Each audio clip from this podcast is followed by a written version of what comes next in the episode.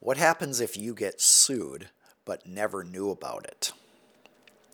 You might wonder, how could this possibly happen? Well, there are a couple different scenarios. If the person suing you cannot track you down, they can ask the court for permission to post a notice of the lawsuit in the local legal newspaper. And assuming the court determines that they've made reasonable attempts to serve you, and that's been unsuccessful, the court may authorize you to be served by publication. Now, most people don't read legal newspapers. These newspapers don't even have to be posted online. So let's assume notice of the lawsuit against you is done by publication in a legal newspaper. And you don't read it. And you obviously don't know about it, so you can't respond to that lawsuit. When you don't respond to the lawsuit, the other side can bring a motion for default judgment. That just says they can ask the court to rule that you lose in the case because you failed to respond. Let's assume that the court issues a default judgment against you. And now what we have is a piece of paper from the court that says you are wrong, you lost this lawsuit, you are liable for whatever was at issue in the case. Let's say you owe $100,000. The party who won in that case against you can take that judgment and get a lien on your real estate, garnish your bank accounts, garnish your wages, and seek a sheriff's sale or an auction of most of the assets that you own. And that's typically when people find out about this.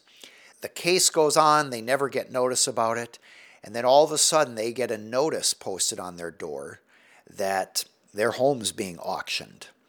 Or the sheriff comes and serves something on them. Or a sheriff will come and say, hey, this is a writ or a notice of a right to take something. That's normally when I get some sort of urgent call from somebody who says, I don't know what's going on here. They say there's a judgment against me. How can this happen in a country like America? My constitutional rights are being violated.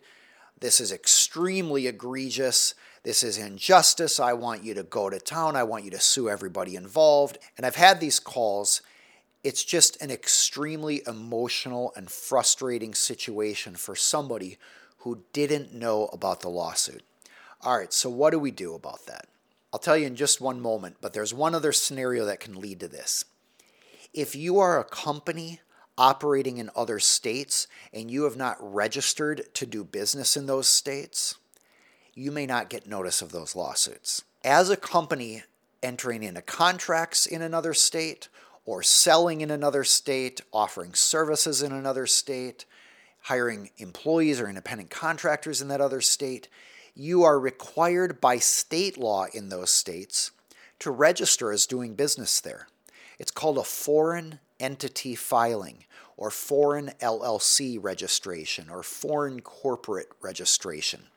You have to do that with the state agency that manages corporate registrations or incorporation of LLCs and corporations. If you don't do that, you may never know about a lawsuit because the lawsuit is served on the state agency who manages that, and they don't know who to forward it to. So if that occurs, your company might get sued without your notice. I've had these calls before. They're extremely frustrating for small business owners because they find out for the first time there was a lawsuit filed against them they never knew about it, they lost that lawsuit, and now their bank accounts are being frozen.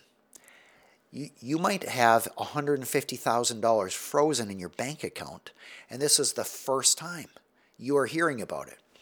Okay, so what do you do?